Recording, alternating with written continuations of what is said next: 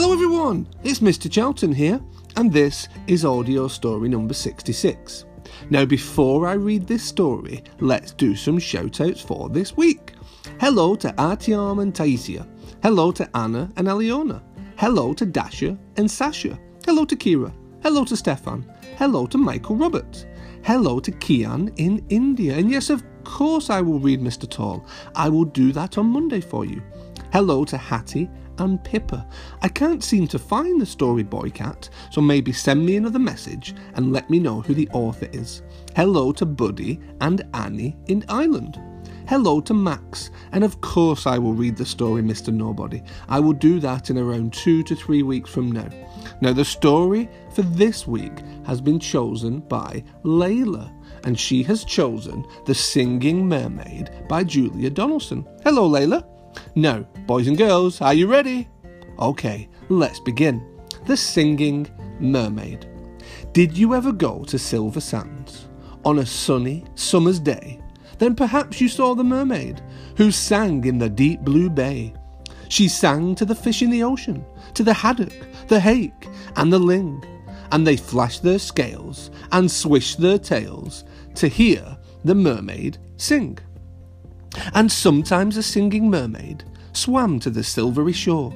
She sat and combed her golden hair, and then she sang some more. She sang to the cockles and mussels. She sang to the birds on the wing. And the seashells clapped, and the seagulls flapped to hear the mermaid sing. When Sam Sly Circus came to town, Sam took a stroll by the sea. He heard the mermaid singing, and he rubbed his hands with glee. He said, I can make you famous, I can make you rich, he said. You shall swim in a pool of marble and sleep on a fine feather bed. You shall sing for the lords and the ladies. You shall sing for the queen and the king. And young and old will pay good gold to hear the mermaid sing. Don't go, don't go, cried the seagulls, and the seashells warned, He lies! But the mermaid listened to old Sam Sly and smiled as she waved her goodbyes. And he took her away to the circus, and she sang to the crowd round the ring. And more, more, more came the deafening roar when they heard the mermaid sing. Now, the mermaid shared a caravan with Annie the acrobat, and Ding and Dong the circus dogs, and Bella the circus cat. And she made good friends with the jugglers, and the man who swallowed fire, and the clown with the tumble down trousers, and the woman who walked on wire.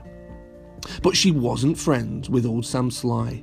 No, she didn't care for him, for he made her live in a fish tank where there wasn't room to swim. And there was no pool of marble, there was no feather bed.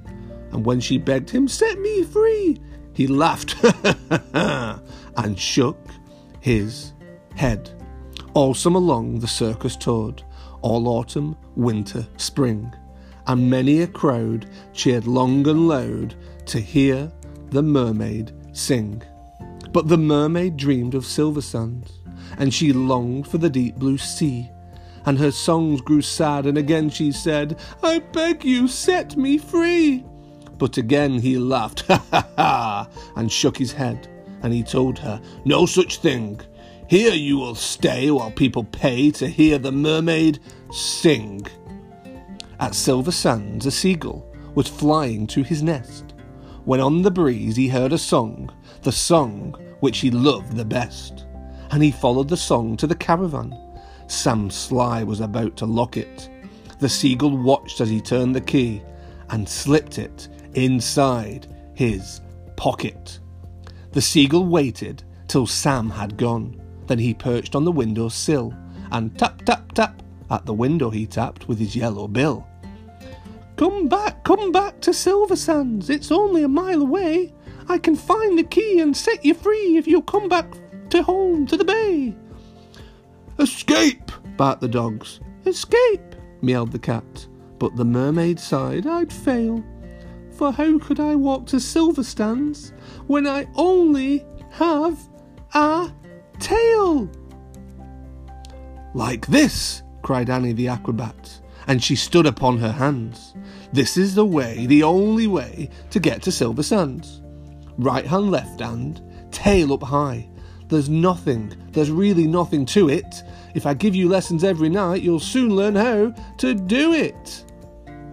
Next week, while Sam was snoring, the seagull stole the key. He carried it off to the caravan and set the mermaid free. And he flew ahead to guide her as she walked upon her hands all along the moonlit road that led to silver sands. And the creatures on the seashore and the fish beneath the foam jumped and splashed and danced with joy to have their mermaid home. And she sang to the cockles and mussels, she sang to the birds on the wing, and the seashells clapped, and the seagulls flapped to hear the mermaid sing. And if you go down to Silver Sands and swim in the Bay of Blue, perhaps you'll see the mermaid, and perhaps she'll sing for you.